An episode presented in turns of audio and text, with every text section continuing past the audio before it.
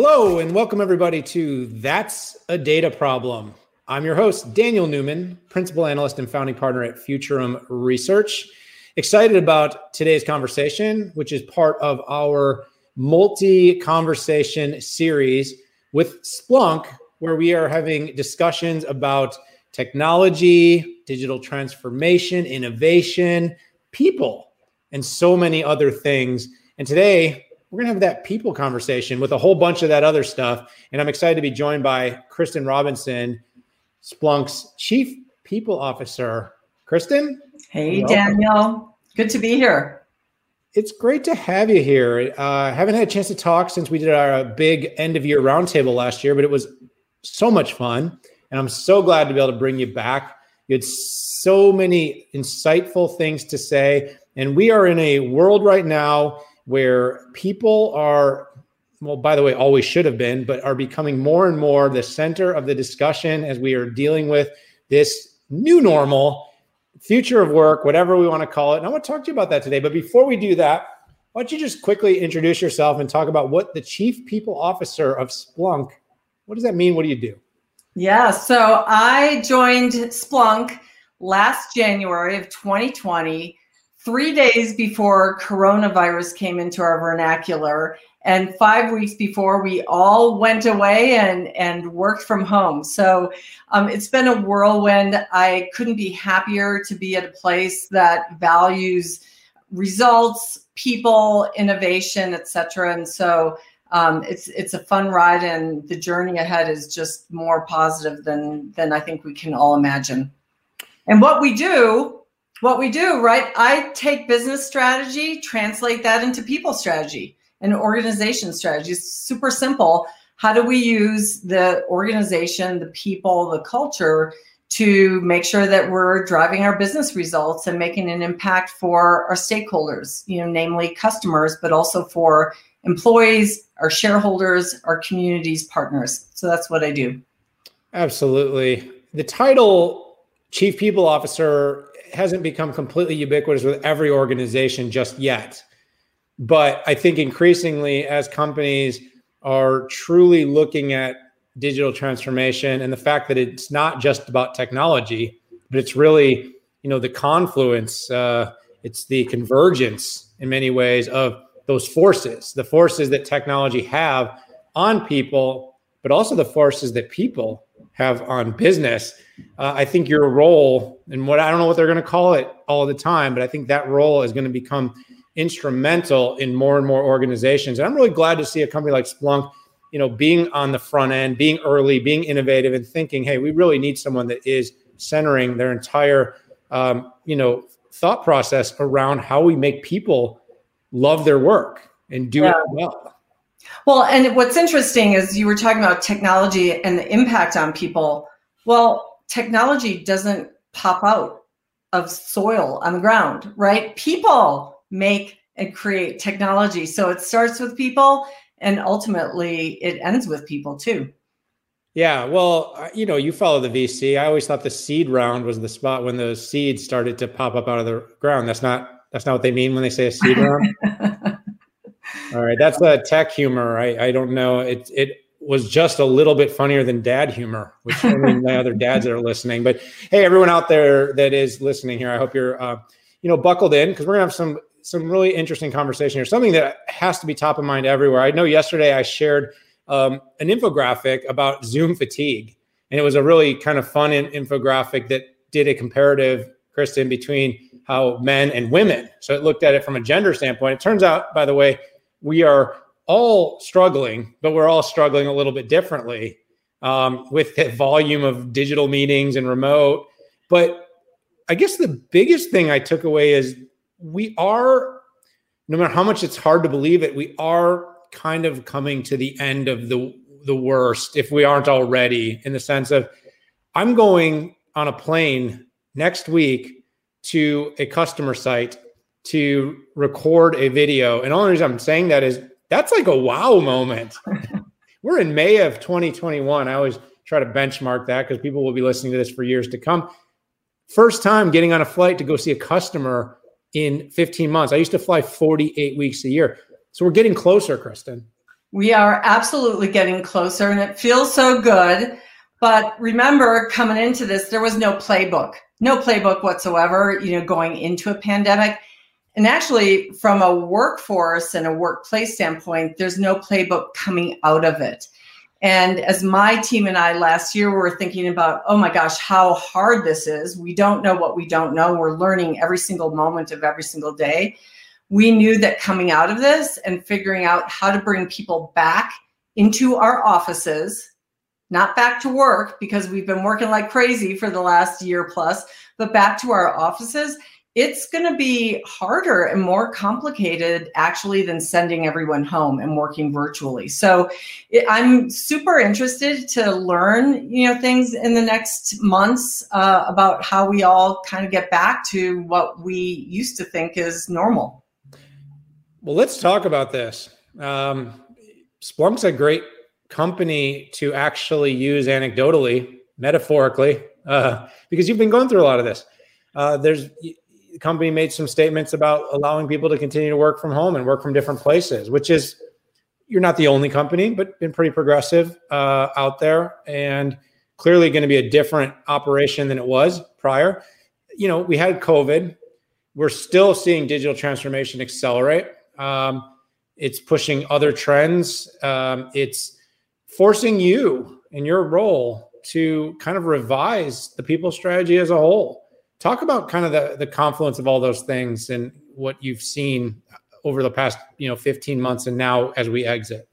Yeah, what's really interesting is that when COVID hit all of us, we went back to some basics, right? How do we keep people safe and healthy? Like that's that's the bottom of the pyramid in Maslow's hierarchy, right?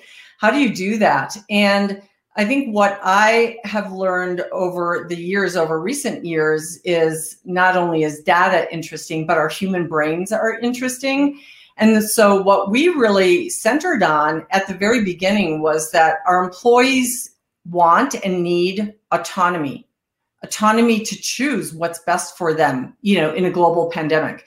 They need flexibility from their managers about how to work the way they they need to right? And they need human connection. And so we really focused on that going into working you know 100% remotely. And you know what? All those things are still important and they will be the core foundation of how we think about our people the way they want to work and what keeps them well in the future yeah, there's no question about that. I mean, you're basically having to to break this down, and, and I've had the chance to to read some of your commentary across the board and how you're approaching this.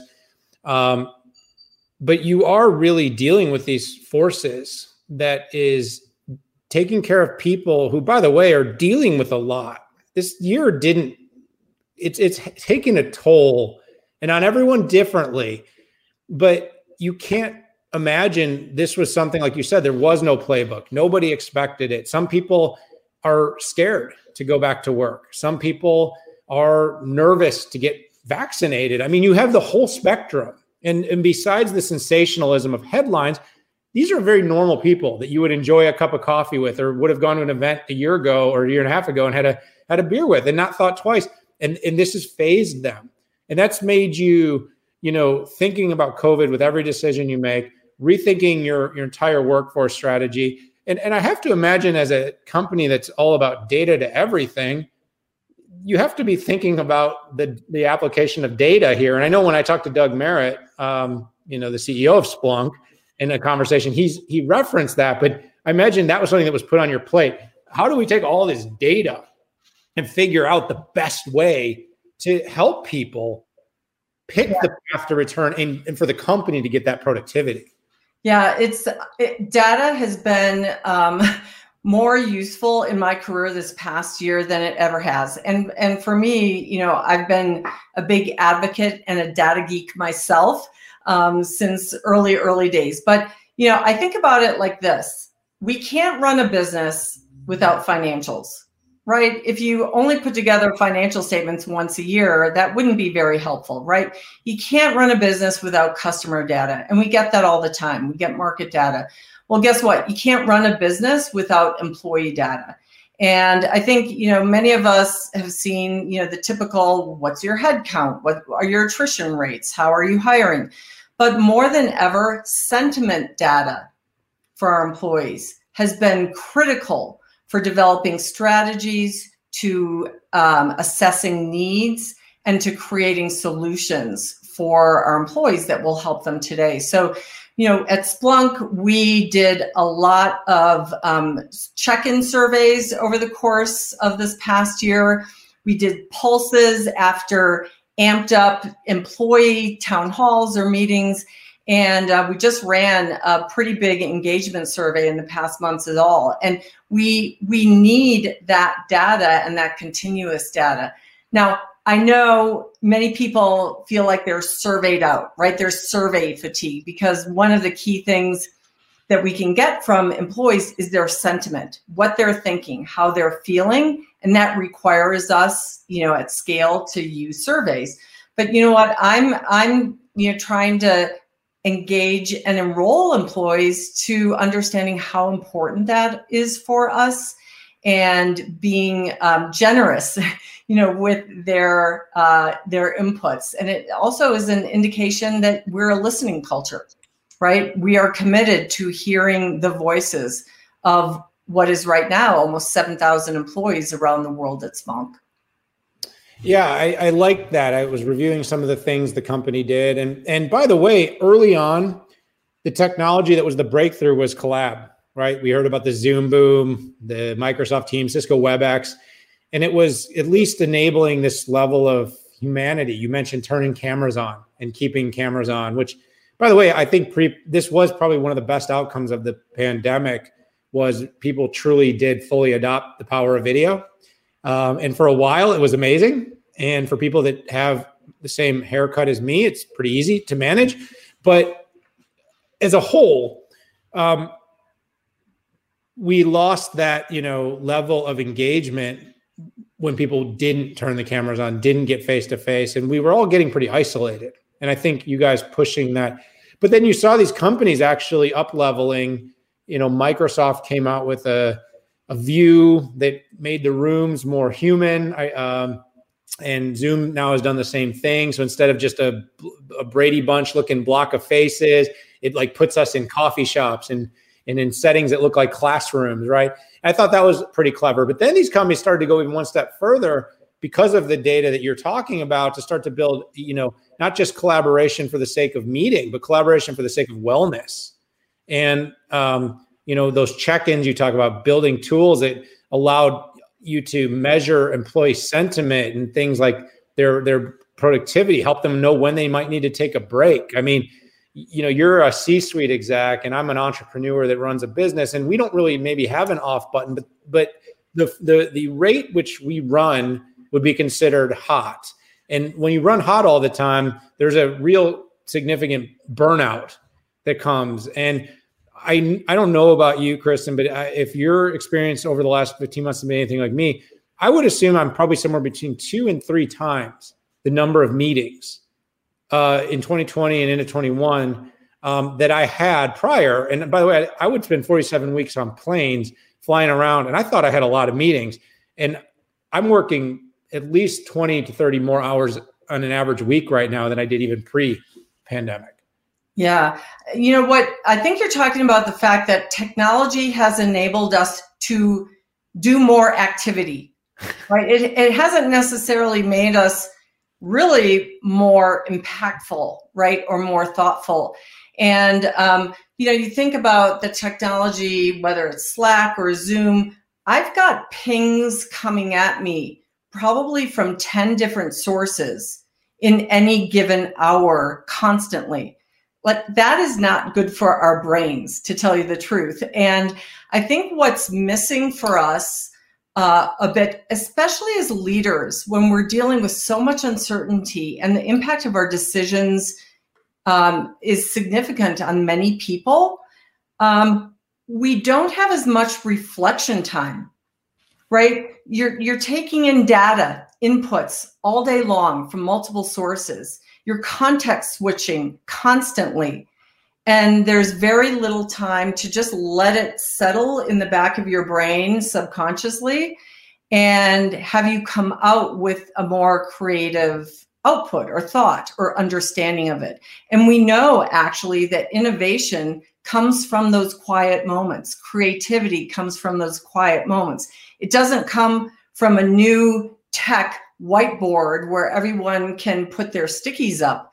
That's really not where creativity happens. It's in those quiet moments. And so I think we got to figure out how to balance human beings the human brain with the lovely, you know, and and really great um, creative technology that we have. We need to figure out how to balance that more. Absolutely, that's a great point. It's a great marriage. Uh, blocking out time for doing thoughtful work and of course we all know when you're doing your best work maybe you you write a great op-ed or you work on a strategic plan you come out after an hour or two and you you you feel mentally drained.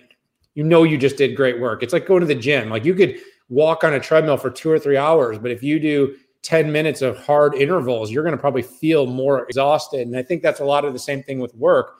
We need to make sure we keep it interesting. We need to give the right amount of breaks. You know, that's kind of something I want to get your take on, right? How do we how do we manage that? You talked about no pandemic, but how do we manage the safety of people's psychology, their physiological and physical safety? uh, to get them to feel good about returning to work. I yeah.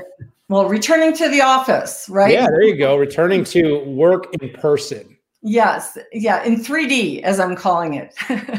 um, you know, coming back to a shared physical space right now requires us to be very thoughtful and planful about the physical safety and this the psychological safety right? If you have safety protocols in place where people are supposed to be wearing masks when they come into an office and people aren't doing that well they're not going to feel very psychologically safe in that environment right? So that's a very that's a very tactical thing that we have to ensure as we get used to coming back into shared physical spaces but the other thing is um, you know a lot of the best work we do is when we feel like we belong. We belong to a community. You know, in DEI language, it's the inclusion part of, you know, diversity, inclusion, and equity. And so I actually think that as we go back and, you know, we have declared we will be in a hybrid environment, which means some people will be in an office in any given day, many people will be remote so we're still going to be on Zoom, but it'll be mixed. It's going to take some new skills from not just people managers, but but everyone really to make sure in that environment everyone feels like they belong in that community. And so it's just it's going to take different motions, you know, of how we interact together in that hybrid world, and that will create psychological safety to for people to do their best. Absolutely. I like that you mentioned uh, the DEI equation. Um, companies clearly throughout the pandemic began to truly pay attention for many reasons. There was a lot of global events that took place that drew attention to to equality, to equity, um, and again, us all being home was a nice moment for the world to for many people who maybe had ignored it or shut it out to be kind of in front of it and to see how important things are, how many people care. Um, and, I, and I'm really glad about that. But there's been some some negatives that have come out of this whole thing too. Um, there, has been some negatives about um, women in the workplace. Let me give you that example. I've heard a lot of data. I think there was a data point going back to September now that said 800,000 women left the workplace. So COVID had a disproportionate impact on women who have been working extremely hard. And as a society, we've been working very hard to bring up the equality. The work life balance was the problem, Kristen. I mean, when you're not able to go to the office and you're still doing the job at home, this forced a lot of women out of the workforce and that set us back. I mean, what do you, what do you think about that? How do we fix that and correct that and, and hopefully do so quickly to not erase all the progress we've made? Yeah, I mean, it, it was really profound. You know, when I saw coworkers on the screen sitting in their garage because they didn't have a place you know to work inside their apartment say or or their home with little kids running around the homeschooling. So i i do think that the pandemic forced us into a unique situation where typical daycare and schooling just was not available. And let's face it we just we know that a disproportionate impact or set of responsibilities falls on women in a family um, there's also other data out there that has indicated that women across the board have felt pressured to work more. They felt more burned out, exhausted, and thinking about leaving the workforce if they hadn't done it already. Um, I do think it comes back to these core principles of autonomy, flexibility, and connection. You know, if you allow your entire workforce, but maybe this is more helpful for women, to work at different odd hours during the day, as opposed to, I can't even say nine to five because no one works nine to five these days, right? But just the flexibility in how they work to continuously reprioritize what you've got on your plate.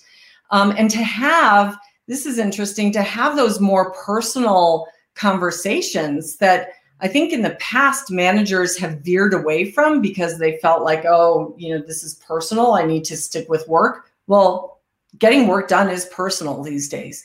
So if we can have a much more candid, um, candid environment for each person and their unique needs, I think we'll actually solve some of these issues for not just women, but other people who are impacted in very unique ways. Yeah, I, th- I, think the key is we can learn about how to help everybody by sometimes doing some of this segmentation. You know, I always worry a little bit when we try to label everything it's become a big habit right now. And I understand sensationalism, but I also believe deep down that we learn. And by the way, we learn from data that data from like this exercise identified a problem where we had lost progress that we'd worked so hard most of us in society to to move this forward and so, what can we learn? What can we do better? And I love the fact that you kind of bring the fact that it's not really just about that one group. It's about what can we learn now to apply across other groups. I mean, your point. Um, I have a hundred percent remote work organization, Kristen. Was this way before?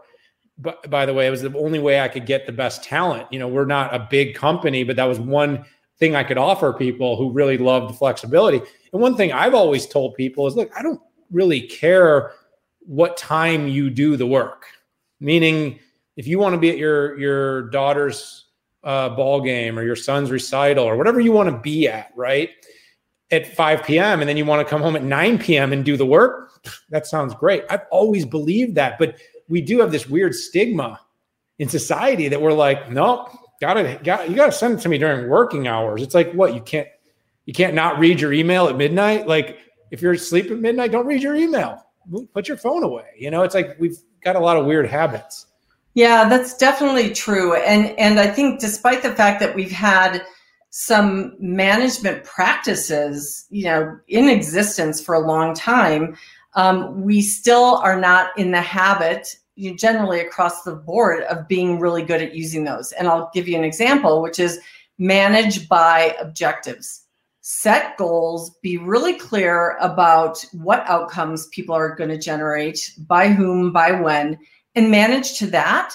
And if you're really good at that, then it doesn't matter what people are doing every moment of every day, right? You're really managing to those outcomes or those objectives.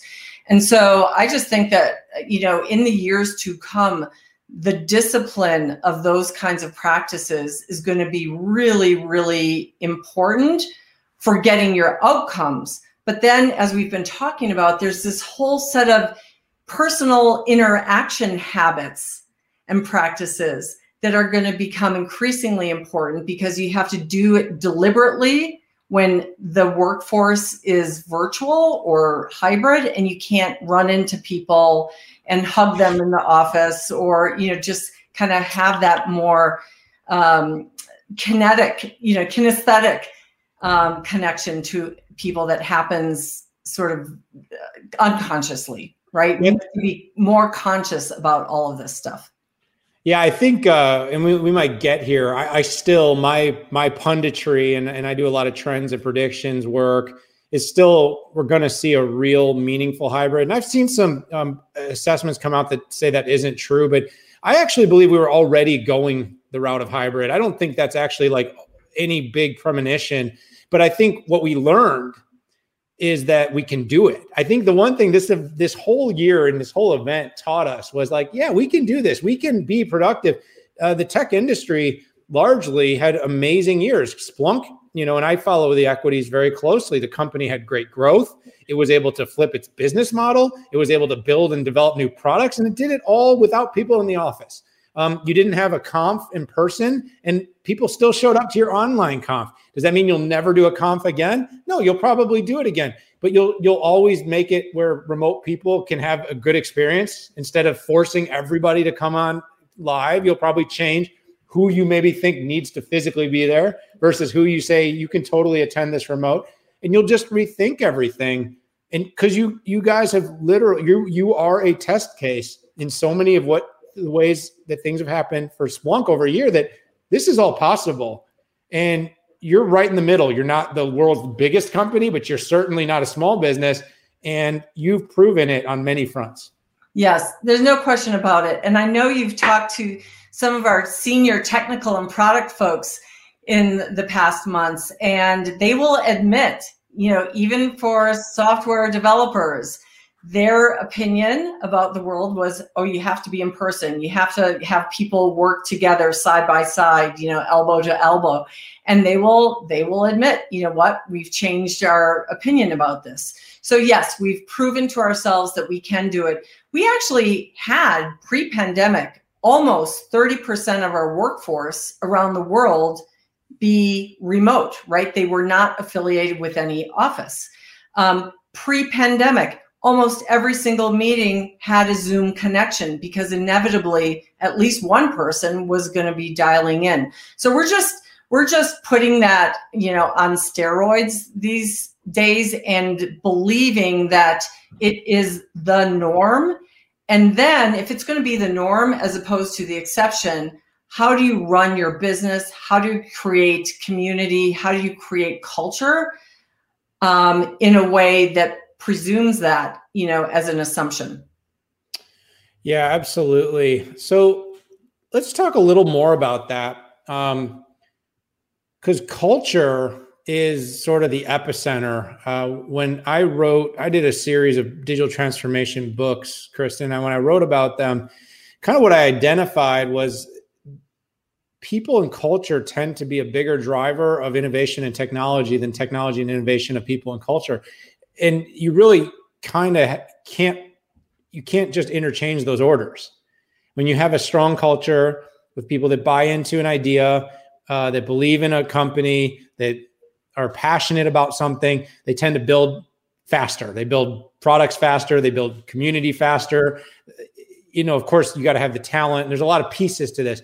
But vice versa is you can have really good technologies and mix them around the wrong ecosystem, the wrong people, and actually see great things fail. Um, but now with this whole remote work thing, you know, you've flipped the culture on its head. And keeping people motivated around remote work isn't hard. How do you build that culture first that keeps everybody passionate about the remote work? Yeah. You know, your comment is interesting. You turn culture on its head. I'm not sure that we actually did do that. Um, and I'll go back even pre-pandemic when I first met our CEO, Doug Merritt, when I'm interviewing with him, right? And he was saying, Kristen, we need to think, how do we scale the business? How do we scale the business? And for me, my first thought is, well, how do you scale culture and how do you scale leadership? And be de- really deliberate about both, right? But about the culture piece because you cannot pay attention to it and you will have a default culture.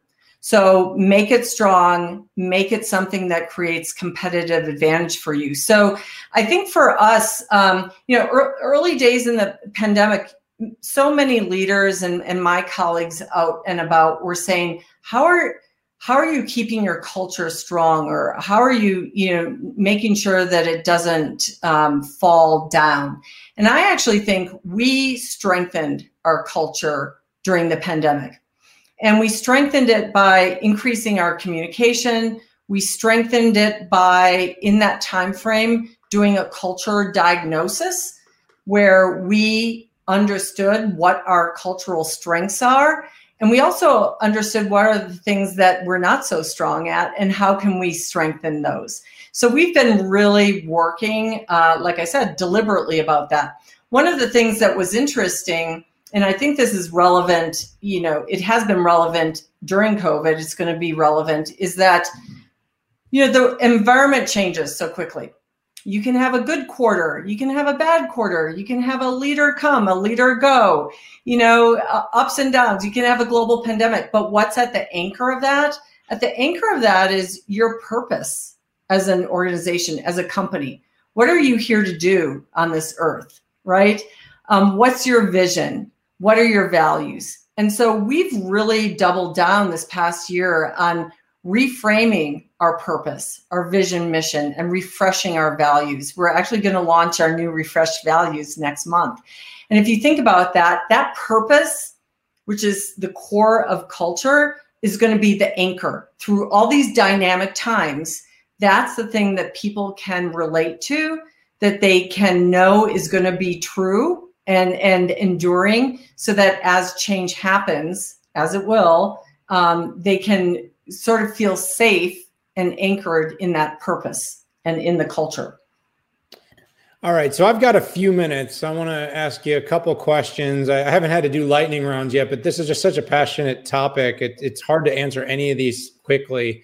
So, uh, you know, I want to fit a couple of my, my questions onto this. So, the first is we all accelerated so fast in 2020. How do we keep this pace up in 2021? That's a good one. We keep it up by making sure we're hiring and developing people and their resiliency, right? I mean, it just it starts with human beings needing to have skills that keep themselves resilient. That's number one. But we also need to create those breaks, right? If you think about use the sports analogy before working out, right? This is this should be interval interval training right? Sprint, recover, sprint, recover, sprint, recover. You can't run a marathon at sprint speed, although our world class marathon runners actually do run it at sprint speed. but so, so how do you, how do you, if you're going to go fast, how do you have those recovery moments or times? And sometimes recovery can just mean celebrating the wins the results, pausing to take stock and say, look at what we did this past month, this past quarter. Look at what we did. Appreciate that. Really feel good about that and then move on. So I think we need to figure out how to how to build in those intervals, those moments of reflection, the moments of rest so that people can sustain this pace because I will tell you you know, it's not just Splunk and all of our levels of transformation that we're doing. All of my peers out there are feeling this. And so I actually don't believe at all that the world is going to slow down. It will only continue to increase. So, how do we help our organizations uh, be well within that environment? Yeah, change is exponential. There's no question about it. It's not slowing down. I, I can assure you of that. Um, all right, I'm going to wrap up with a question that just is so splunky. Um, let's talk about data. Let's take this all back and, and ask a data question to tie it together. Um, you mentioned this. You mentioned using more data than ever before. You now have more data than ever before. There's more data than most companies know what to do with, and that's why you're building the products that Splunk builds. But in your role, how can companies let's give them some recommendations to walk away with. How can companies take this all this data and use this moment and this inflection point to effectively rebuild their strategies? Yeah i, I think um, part of it is you know it's basic have technology and tools right? And you got to invest in that. But I do think it's a mindset, and it's a mindset about applying data to your people um, or your people to the data and using that to scan. You know, that's one part of data um, scanning to see what's out there to make decisions and to monitor and measure results. And like I said before, we need our employees' help in that. And so we have to make the case for why that's so important and why our employees can help us. We create a listening culture and we'll use their voice to figure out the right solutions to help them back, which will help our businesses. I, I think that's it in a nutshell. Absolutely. And that was a great answer. I, I 100% believe it's a combination of, you know, real ephemeral human empathy, caring about people, but you really can't care about people to the maximum potential without that data. It is intertwined for sure. The old gut feel, uh, managed by gut, managed by feel approach, we know those companies don't perform as well, not with products, not with services, not with customer experience, and not with employee engagement. That's been proven. Sounds to me, Kristen, like you have taken that to heart and you've made that a part of everything that you do. Um, I've really appreciated this conversation, but it is time to say goodbye, Kristen. Yeah, I know we could go on and on and on. It's been fun, Daniel, as usual. Absolutely. Well, thanks so much for joining me, Kristen. And that's a wrap for this episode of That's a Data Problem. But check out all the other episodes. We had a lot of fun here. We had fun on those as well. We'll see you soon.